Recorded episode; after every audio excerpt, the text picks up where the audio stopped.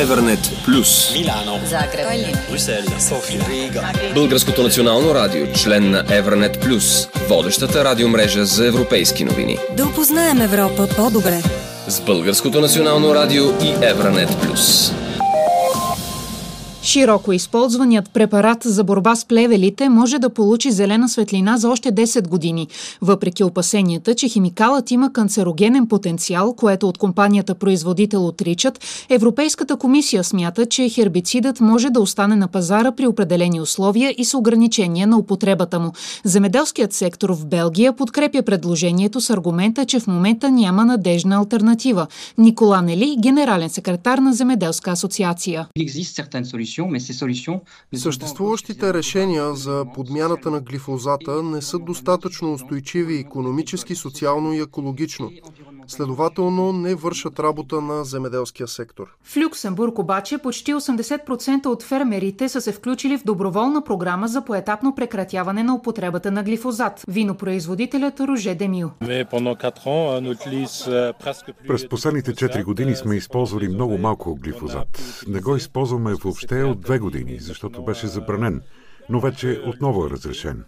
Опитваме се обаче да посягаме към него колкото е възможно по-рядко. Български проект може да се окаже един от начините за справяне с проблема с хербицидите. Разработва се робот, който плеви без да използва химикали и спестява ръчния труд на земеделците.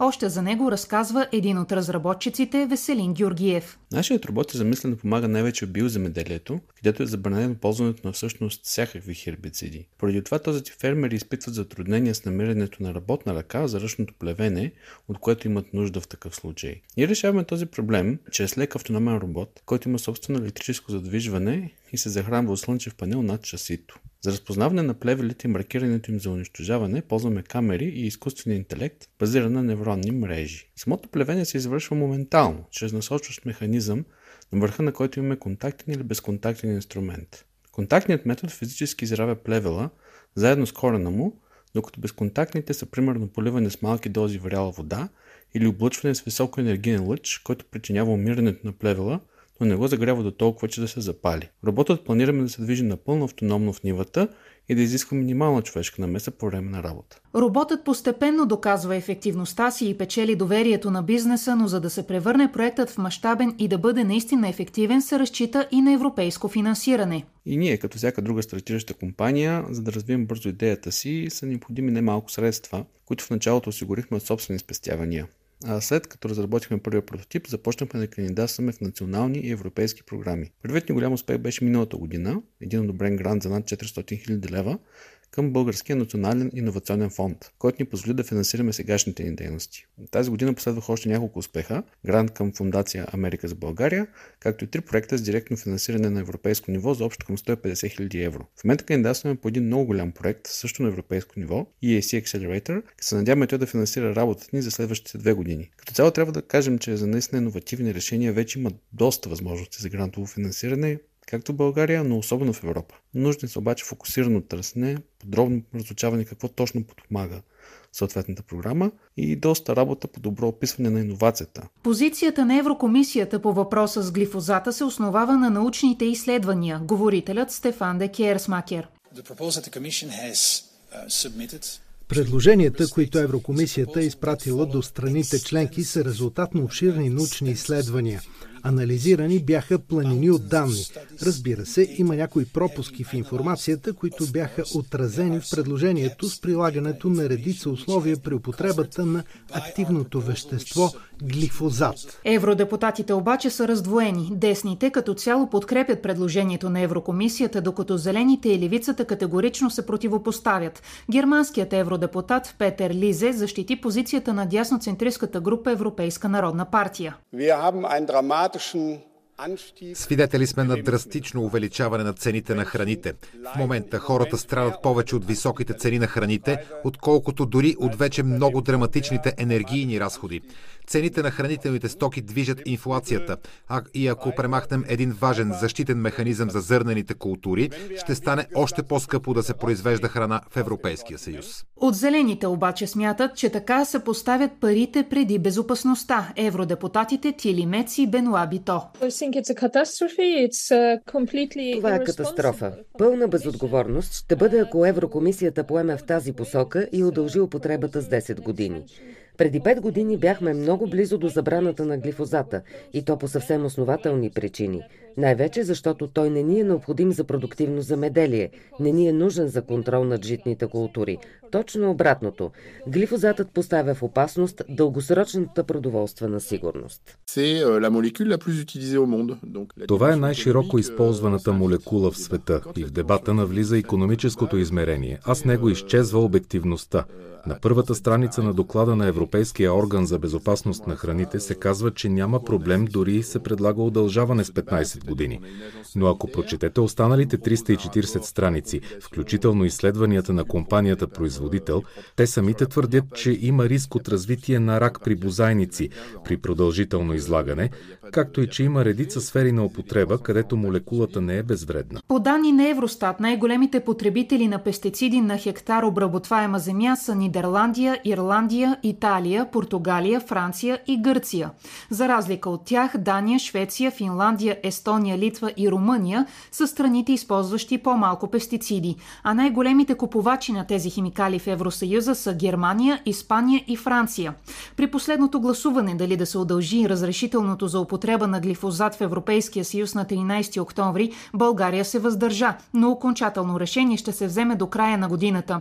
Доцент Мирослава Жипонова от катедрата по физиология на растенията в Биологическия факултет на Софийския университет Свети Климент Охридски прави аналогия между глифозата в земеделието и ситуацията с антибиотиците в здравеопазването. Глифозатът е активна съставка на широко използвани хербицид Roundup, и се смята, че е по-малко токсичен от другите пестициди. Хербицидът влияе не само на растенията, а и на почвената микрофлора и фауна, както и на почвената физикохимия. Той е биоразградим, но има изследвания, че в продуктите от разграждането му са стабилни, поемат се от организмите и потискат развитието на полезни микроорганизми, както в почвата, така и в червата на тревоядните животни, които го поемат.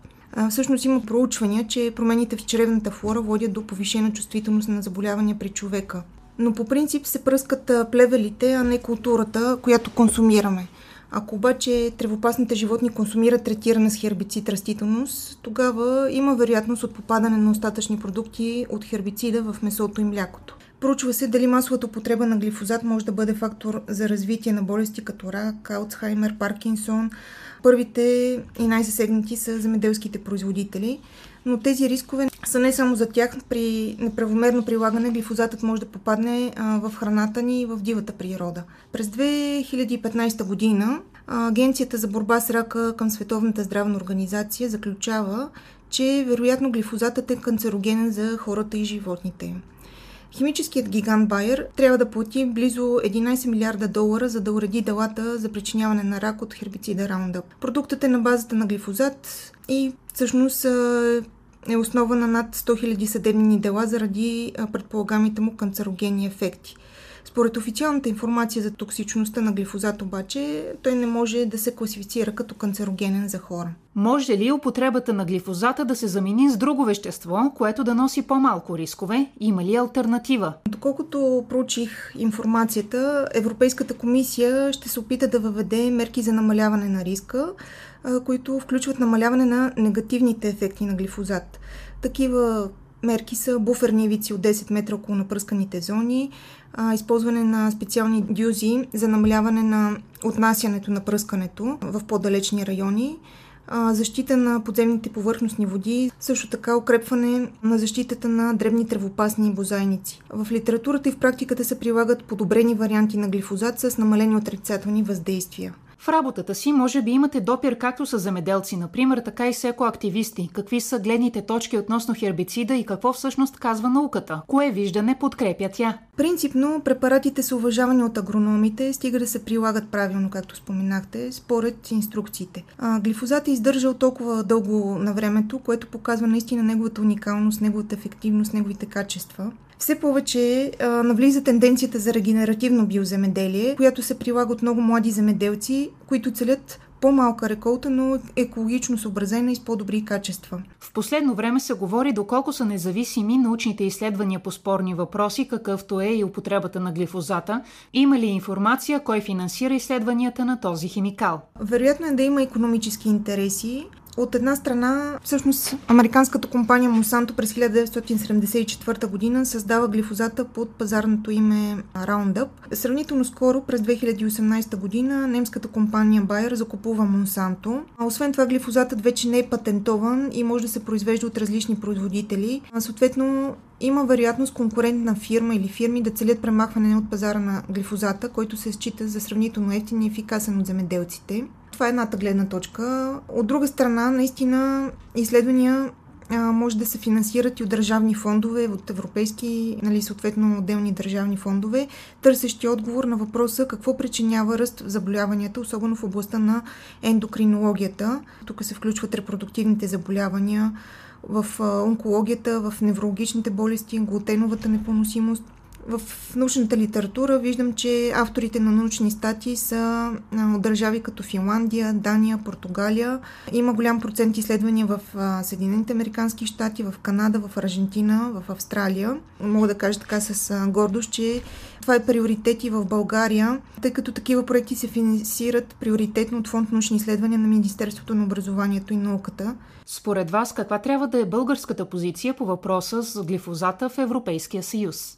Преди да имаме позиция, е необходимо да има ясна стратегия за альтернативите на агрохимикалите и това е в процес в момента.